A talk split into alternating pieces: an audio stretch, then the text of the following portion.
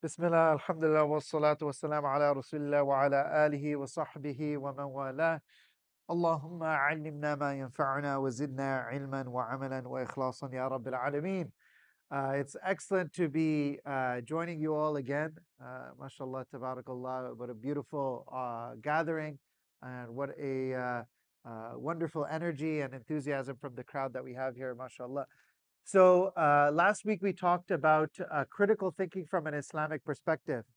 And uh, if you recall, one of the major uh, takeaway points that we talked about last week uh, was well, let me make this interactive. Let me ask you guys, inshallah. What was what's the biggest difference between critical thinking from an Islamic perspective versus critical thinking from a uh, the perspective of Western philosophy?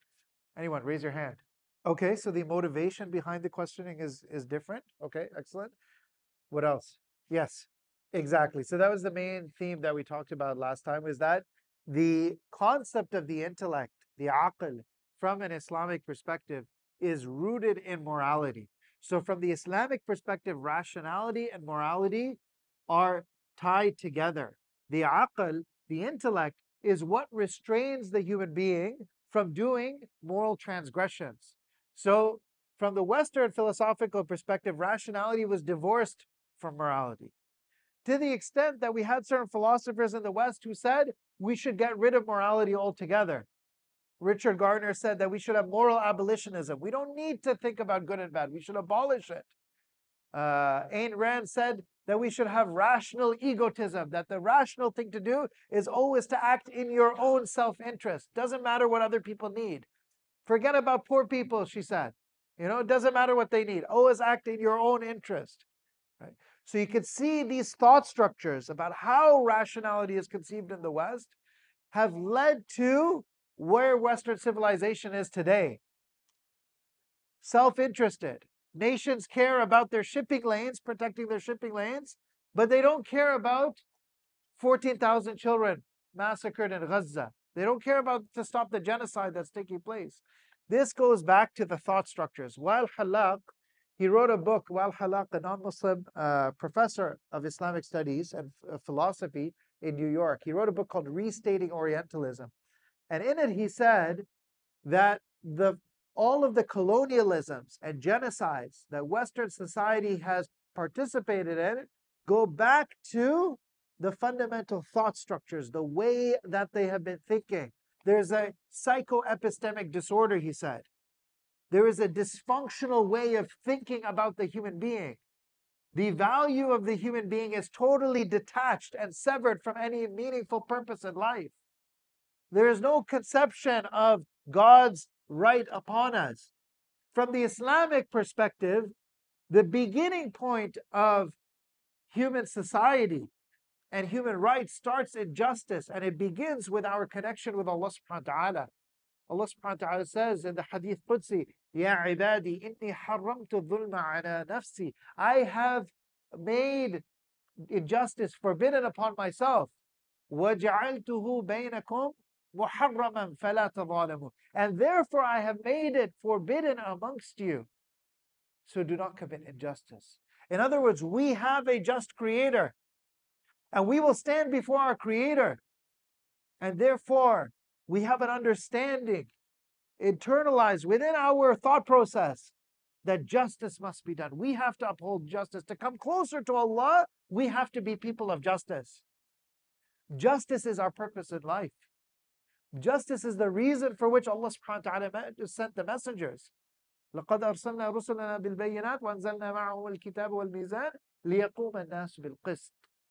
We sent the messengers with the scripture and the scales of justice so that people would uphold justice amongst themselves. So the fundamental view of rationality and critical thinking is totally different from the Western philosophical paradigm, where it is centered around increasing profit and power for the elite, when it is centered around materialism, when it is centered around hedonism, maximization of pleasure, versus the Islamic paradigm, where our critical thinking, our faculties are centered around the pursuit of justice. So that is what we talked about in the last class, giving ourselves the background to critical thinking from the Islamic perspective versus the Western perspective. And what I want to focus on in this class is understanding ideologies. Understanding the ideologies. These are so important for us as a part of our critical thinking. When we encounter some argument or some opinion, one of the things that critical thinking requires us to do is to ask ourselves, what are the assumptions behind this opinion?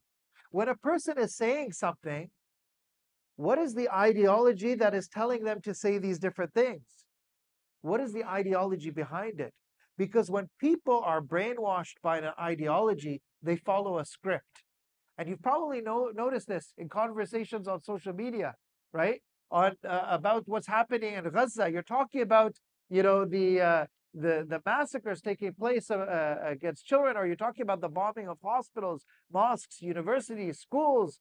You're talking about all these things, and you're trying to explain it to someone. How can any human being think this is okay? They go back to their script and they try to change the conversation to go back to a favorite talking point.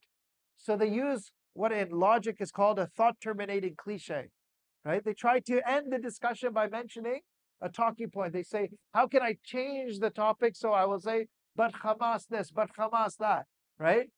They, in, the, in the response that the state of Israel gave at the International Court of Justice to South Africa, South Africa presented this long list of detailed, you know, heavily referenced charges, facts about everything that's taking place. And somebody was doing a Hamas counter on, on TikTok, right? counting how many times the Israeli uh, legal team mentioned Hamas in their response, right? Just trying to divert things back to their script. So when people follow an ideology, they follow a very specific script. And if you know how to decipher the script, then you will recognize right away when somebody is using the script, right? No matter what ideology they're following. So it's important for us as Muslims to understand the ideologies that are confronting Muslims today. All the different ideologies. You know, historically, Muslims in the West, they when they talk about comparative religion, they talk about Islam compared to Christianity, Judaism. Sometimes they talk about Hinduism or Buddhism. But by and large, people's values in the West are not coming from Christianity and Judaism any longer. They're coming from these isms, atheism, hu- secular humanism, liberalism, postmodernism, Zionism, all of these isms, colonialism, these isms are what are determining the patterns in which people are thinking. So, for us as Muslims to engage in critical thinking, we need to deconstruct these isms. These are the taghut. Taghut is the Quranic term for the false deities that people serve the false gods that lead people astray. Allah subhanahu wa ta'ala says in the Quran, Allahu waliyul ladina amanu. Allah is the guardian and protector of the believers. يخرجهم من الظلمات إلى النور. He takes them out of darknesses into light. وَالَّذِينَ كَفَرُوا أَوْلِيَاهُمُ الطَّاغُوتِ As for the disbelievers, their awliya, their masters, they are the taghut these false deities that they worship. And these ideologies, these isms are taghut that are controlling the minds of people so they cannot think morally. They cannot engage in true critical thinking. They cannot liberate themselves from these taghut that are brainwashing them to do acts of unfathomable evil. So, this is what Islam is liberating us from. And this is why we have to analyze these isms. So the first ism that I will mention is the ism known as secularism. Secularism is the dominant system of most Western countries. Secularism is the dominant system of Western civilization. And secularism is, is usually defined as separation of church and state, right? Which is basically you keep religion in your home, private, and has nothing to do with how we conduct our public life. And we'll create a different set of rules that everyone agrees on, and that's what we're going to live our life according to. But the implicit assumption behind secularism is that what you believe about reality, about the purpose of life, about why we exist, about where moral values come from, what you believe about all these things doesn't matter, doesn't have any impact in how you conduct your public life. And that's why we can just relegate it. We can put it aside. That's the idea behind secularism. So, what do you guys think are some Islamic responses to secularism? What do you think are some of the problematic things now that we're putting on our critical thinking hat or critical thinking topi? What are some of the Islamic responses to secularism? Raise your hands. Okay, if you want to derive the rules of the state, where are you going to de derive those ethical standards from? They have to come from somewhere.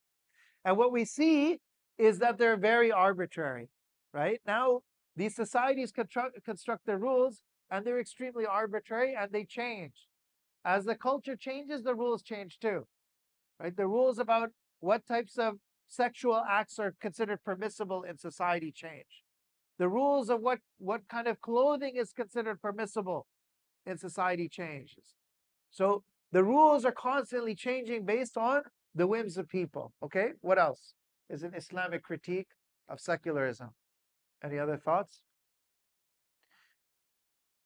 There is a verse in the Quran where a prophet is told by his people basically, keep your worship to yourself.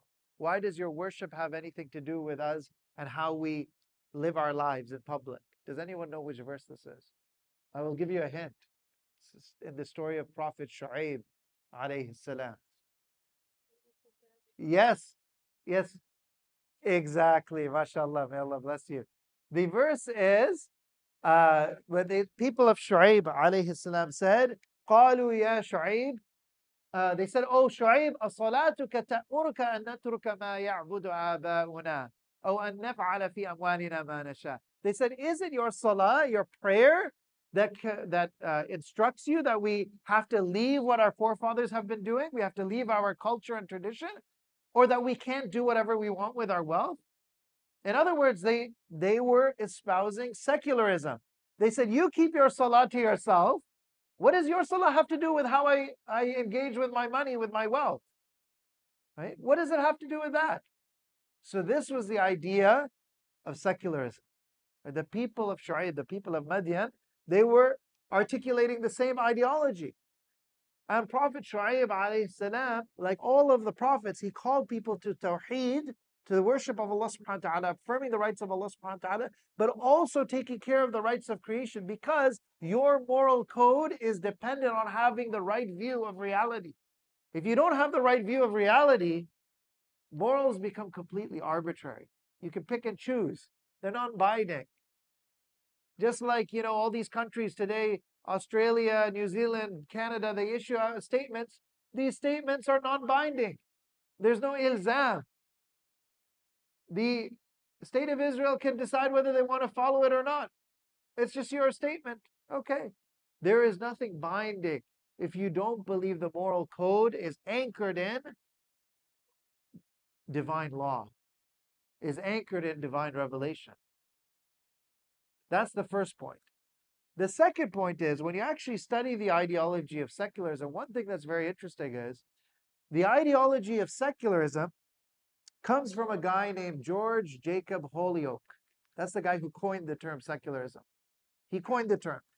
And the reason why he coined it, he coined it in 1851. The reason why he coined that term, he was initially part of a movement in England that was advocating for atheism. And at that time, it was not yet acceptable.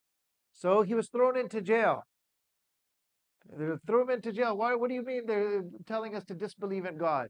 So when he came out, he said, okay, atheism is not a palatable term yet in society. So instead of atheism, I will use the term secularism. So if you read the history of it, the term was actually used as a substitute for atheism. And it makes sense because if you tell people that your beliefs about God don't matter, there's not much of a difference between saying that and saying your beliefs about God are untrue. If you tell people whatever you believe about reality, about why we exist, about what is the purpose in life, what will happen to us after we die, if you tell people that all of that stuff doesn't really matter, doesn't affect how you live your life, then it's a very short distance from that point to say, well, if it doesn't really matter, it's not really true. And so secularism is basically a way to uh, package atheism in a more palatable way for society. It's like, no, no, no, I'm not telling you to disbelieve in your God. Believe in your God, but just keep it all out of sight. Hide it. Keep it in your own. So that is the idea behind secularism. Secularism wants us to believe in the belief in the fact that all religions are equal, meaning that they are all equally false. None of them are true. None of them have any impact on how we conduct our lives. So now let's focus in on atheism because now we've identified that secularism is really just atheism in disguise. So when we talk about atheism, uh, we talked a little bit about atheism last time. There are positive arguments. By positive, I mean assertive. They they come up with an argument trying to attack belief in God. And then there's the more common thing that atheists do where they go where they ask believers to prove God's existence. Right? So starting with the idea, prove to me God exists, is this addressed in the Quran? It's a very interesting question. I remember once as a youth attending a, a speaker's uh, talk, and the speaker said, you know, the Quran doesn't really deal with atheism. But in fact, the more you research, the more you realize the Quran does address atheism, but it addresses it at the most fundamental level. Last week we talked about radical skepticism, which is the root of atheism. And that's what the Quran addresses. Now, I'm going to ask another question. We'll see who knows the answer to this question. There is a verse in the Quran that disproves atheism, that addresses atheism through one letter in that verse. Just one letter in a verse in the Quran addresses atheism. Of course, there are many passages that address atheism. Fir'aun was a rejected belief in the Creator. The one who debated Ibrahim who people say is Nimrud, he rejected belief in the Creator. Right? There's many passages that address atheism, but there's one verse that re- addresses it through one letter in the verse. And I will give you a hint. It is the first revelation revealed to Prophet Muhammad. What is the first surah revealed in the Quran? Surah Al-Alaq, right? Okay one letter in the opening verses that disproves atheism. Who can think of it? What is the first verse of Surah Al-Alaq? Okay, اقرأ باسم ربك الذي خلق. Shaykh al-Islam ibn Taymiyyah, he wrote a tafsir of Surah Al-Alaq. It's in volume 16 of Majmu' al-Fatawa. And in this tafsir, he pointed this out. He said, through one letter in this verse, we see how Allah subhanahu wa ta'ala addresses the phenomenon of atheism. What, what letter? Ba? No. Let's go through the Arabic alphabet. What letter? Who can guess it? Kaf. Who said that? Raise your hand. Yes. Why? Why kaf? You're so close. Yes, you identified the letter. Allah subhanahu wa ta'ala says, Rabbik, your Lord. What else could he have said? He could have said, recite in the name of the Lord who created. But he says, recite in the name of your Lord who created. What does that show? Everyone has a Lord. Okay, more than that, what does it show? That has something to do with the fact that we're being addressed. If you tell somebody, recite in the name of the Lord, versus if you say, recite in the name of your Lord, what is the implication when you say your Lord? This concept. This shows you, by the way, that you could have the proof right in front of you, but you need to know how it proves what it proves. MashaAllah, you guys all did great. You guys are all thinking this is this is real tadabbur on the Quran. You can spend hours contemplating not just one verse, contemplating one letter in one verse.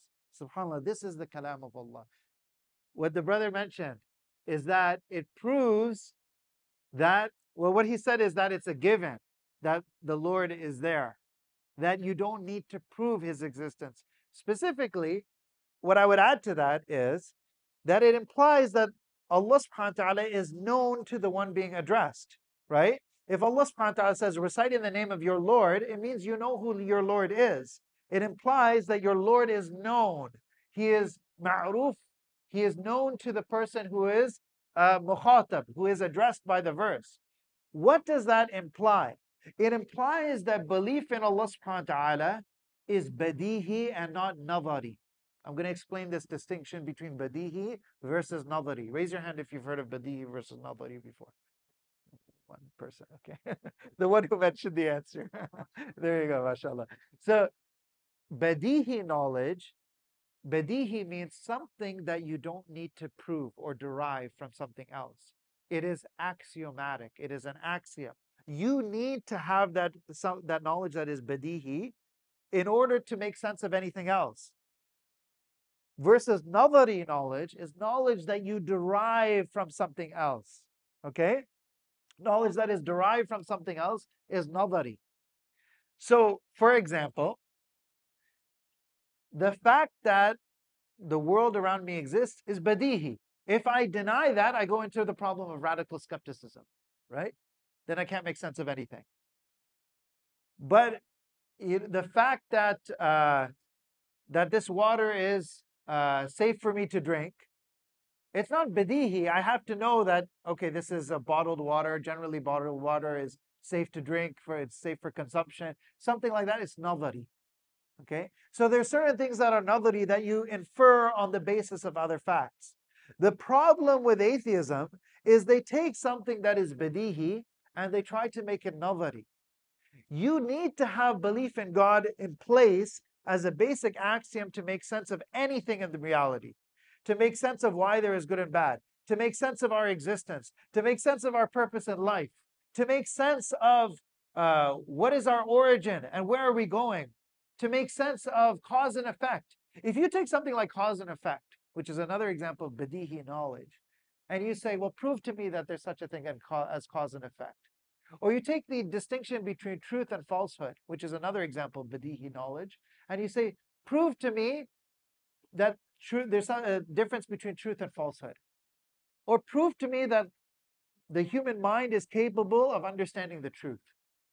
You'll not be able to prove it because this is badihi. In order for the human mind to work, it needs to have badihi knowledge in place. It needs to have the basic axioms in place in order to make sense of everything. So the fundamental fallacy of atheism rests on this problem, thinking that a belief in God is something that has to be inferred from more basic facts that are a given. But it's not. Belief in God is necessary for any other given in order to make sense. So when you try to argue with the atheist, assuming their assumption that belief in God needs to be derived from somewhere else, you know, the universe began to exist, and therefore the universe has a cause, and therefore that cause must be God, and all these kind of things. You're trying to go in circles, proving something that is necessary in order to make sense of reality. So, first, what you have to do is cure that psychoepistemic disorder. You have to start by curing the dysfunctional pattern of thinking that is leading a person down that route and that is causing a person when they detach themselves from God and they want to create a godless society, what then comes out of it? Yes? Yeah, badihi, uh, the English term is axiomatic. Axiomatic is badihi. Nadari is inferential. Things are axioms or inferences. So something can, can so the question is very good. Can something change from being badihi to nadari depending on the society or the context or whatever? Uh, it's true. For a certain individual, something might be badihi because as soon as they think about that, it's just axiomatic. For example, for all of us, presumably, the idea that the earth is round is badihi because we have been properly educated in science. But if somebody is in a circle where all of their friends are flat earth theorists, which now exists, you know, now it's like 17% of the American population thinks the earth is flat if their friends are flat earth theorists, then it's no longer badihi, right? It starts to become nadari, and they have to go back and remove those dysfunctional patterns of thinking to, to get back at that. So that's the role of revelation. It guides us to teach us what are the correct patterns of thinking. And we have to start by asking what is badihi, what is nadari, what does it make sense to doubt, what does it make sense to try to prove, and what it needs to be in place in order for us to make sense of reality. So that's that's the short of it. There's a long article that I wrote on Yaqeen Institute called Atheism and Radical Skepticism, which grow, goes into more detail about this. But the last thing I will say is that when you create this godless society, then, then the ultimate value system becomes what? It's no longer with reference to higher moral standards set by God, it's with reference to human standards. So the ultimate reference point then becomes human ideologies. And the human ideology of today is liberalism. The people should be free to do whatever they want, distrust in authority, distrust in religion. And this ideology of liberalism privileges a particular group of people. Right? People who are uh, uh, Euro- European. It privileges a Eurocentric mindset. It privileges the suffering of Europeans over non European people. Other people are dehumanized. And that's why liberalism set the foundation for colonialism to come in and subjugate and devastate other lands. So you create an immoral order based on this immoral thought structure. And that's why when people now are expecting the present world order, which the present world order has been structured to safeguard the interests of corporations, to safeguard the profits of corporations. It has not been structured to safeguard the rights of human beings. It has not been structured for a moral purpose to bring people towards their creator. So you cannot expect justice to be delivered from an immoral world, world order. That is the problem of the critical failure that we're seeing today. That we live in a world order that has been entirely structured around following desires, maximizing profit, power, the powerful subjugating the weak. When the Prophet Muhammad heard about an elderly woman in Abyssinia who was pushed by some youth and she stood up and she said to that person that Allah will hold you accountable on the day of judgment. The Prophet Muhammad said that verily she spoke the truth. كيف يقدس الله قوما لا يأمنوا لضعيفهم من شديدهم How will Allah subhanahu wa ta'ala ever sanctify a nation that does not protect its weak and vulnerable from those with people, those who have power? The scholars of Islam, they used to say, ينصر الله تعالى الدولة العادلة وإن كانت كافرة ولا ينصر الدولة الظالمة وإن كانت مؤمنة. that Allah subhanahu wa ta'ala will support a just nation, even if it happens to be a disbelieving nation, and He will not support an unjust nation, even if it happens to be a believing nation. Somebody after the class last week, they asked me a very important question. They said, you're talking about how the intellect is conceptualized in Islam versus the West, and how Islam gives us the moral worldview and the West doesn't. But we see sometimes non Muslims in the West standing up more so than Muslims, right? We see, for example, a nation like South Africa take it standing up as a witness for justice more so than Muslim nations. Why is that the case? So when people who are in an immoral world order stand up despite not having belief in God or belief in the same value system, they're doing so in spite of the thought structures of disbelief that are moving them towards immorality. Whereas when Muslims fail to do that, they are failing to do that in spite of the thought structures and beliefs and value system that are moving them towards the creator and towards moral values. So don't judge Islam by the actions of Muslims. Don't judge Islam by the failures of Muslims. Islam calls upon us to serve a higher cause and higher purpose. So with that, inshallah ta'ala, it's 8.15. Yeah, we can take uh, questions, inshallah. We'll conclude the session. هذا وصلى الله وسلم وبارك على نبينا محمد وعلى آله وصحبه أجمعين. Uh, Jazakumullah khair. Any questions? Inshallah, please go ahead. So this is uh, a really important question. So the question is, how do you create a pluralistic society, right?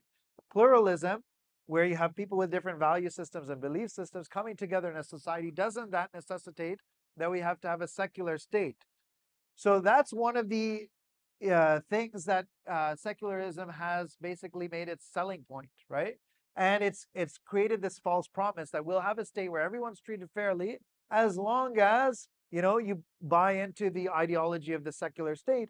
But in reality, that doesn't live up to its promise because the secular state ends up defining what it constitutes as acceptable minorities, model minorities, and what it doesn't. And the rights of minorities continue to be transgressed upon. Is it true that there is no possible way to create a, a state that is pluralistic except through secularism? No, that's not the case. We have other examples throughout history uh, in Islamic society, and uh, you know, that, uh, scholars have talked about, where you can have, first of all, our role as Muslims is to invite people towards a higher uh, moral value system, and this is the perfect time to do that. Right? When we talk about justice, when we talk about the values of Islam, this is when many people are either they accept Islam because they're they find that value system appealing, or they may retain their own values, but they're an ally on these common value systems, right? So what's interesting is I mentioned Wael Hallaq. Wael Hallaq is a Palestinian Christian. And yet, in his book, he, The Impossible State, he talks about the difference between Khilafah versus nation states. In his book, Restating Orientalism, he talks about the thought structures of the West contributing to genocide and colonialism. And he went viral because he said, I, as a Christian, would prefer to live under Khilafah rather than under the nation state. I would prefer to live under a moral world order structured by Islam and by believers in God, believers in morality, rather than living under an order that is the nation state is an amoral entity. It doesn't care about the moral prosperity of its citizens. It cares about maximizing profit for corporations. It doesn't view the citizens as moral subjects. And so that's the problem. Everything is about maximizing profit. So he said, I would prefer to live under a world order that cares about my moral value, even if it has a different value system and invites me to that value system, but it gives me the right to dissent. I would prefer that because it cares about me. It cares about my, my moral prosperity. Whereas this society, this state that uh, participates in colonialisms and genocides uh, maximizes profit, decimates people, ignores the rights of minority, it doesn't allow for that. And so the, our role as Muslims, as a minority, is to invite people to something which is better. And we have to contribute because of our value system. We can contribute this to the wider society and tell them, look, we need to start talking about justice, justice for all human beings, not for people of a particular skin color. We need to start talking about dismantling the systems of corporations that infringe on the rights of people, allow the rights of people to be transgressed. That military corporations are making huge amounts of profit, sending bombs, missiles, you know, creating weapons, and people are hungry on the streets. Why are we living in a society like this? And that's something that anyone can, anyone with an intact fitra can wake up and recognize that to be the case. So people's moral sensibilities are awakening right now, and we as Muslims have such an important duty to play. Does that answer the question? Jazakallah khair. Any other questions? Right, right. Yeah, so this is there's a couple points to mention about that. So this idea that you know some people have first of all an inferiority complex, right? And this is something that leads to this defeatist mindset amongst Muslims that oh you know we have nothing, we're we're the lowest of the low, and they're better, and you know uh, all this kind of mentality is is is part of what is crippling uh, Muslims. So we as Muslims need to go back to our value system, need to go back to our teachings and realize the treasure that Allah subhanahu wa ta'ala has given us. And then go out and contribute to society, make society better for all human beings, not just for Muslims. But another part of it uh, is that there may sometimes generally be instances where people who are non-Muslim are following the branches of Iman better than many people who call themselves Muslim.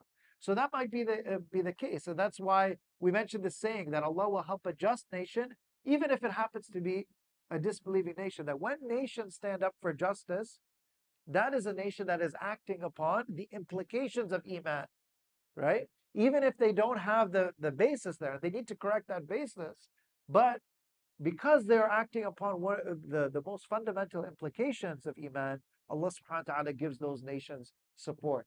So if a nation is filled with corruption, with injustice, human rights abuses, uh, you know, all these kind of problems, that nation is not representing the Islamic values. So that might be where somebody's coming from if they mention that. Does that answer the question?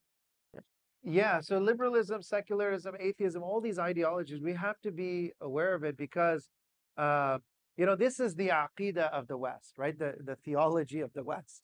And just like, you know, when we talk about studying aqidah, we start, talk about our mutun, our manuals of creed that we study. Well, today the mutun of aqidah are uh, Disney movies and television shows, Netflix, uh, the media all around you, social media. It's everywhere you look. You know, the rhetoric, the uh, the cliches, the stories, everything that is portrayed is bombarding people with messages to indoctrinate them with the ideas of liberalism, secularism, atheism, postmodernism. And so for us as Muslims, if we don't wake up, what's happening now is Muslims are self secularizing, where you have somebody who is Muslim in identity, uh, as almost like a cultural label. Uh, like, yeah, I go to the mosque, I pray, I fast, but their decision making on any question of morality goes back to the ideologies of the West. That's what determines how they think. Their patterns of thinking are determined by those thought structures. And so we as Muslims need to wake up because we're in a dire situation with all the sources of information and, uh, and cultural propaganda that are pushing Muslims towards changing their belief system and their value system.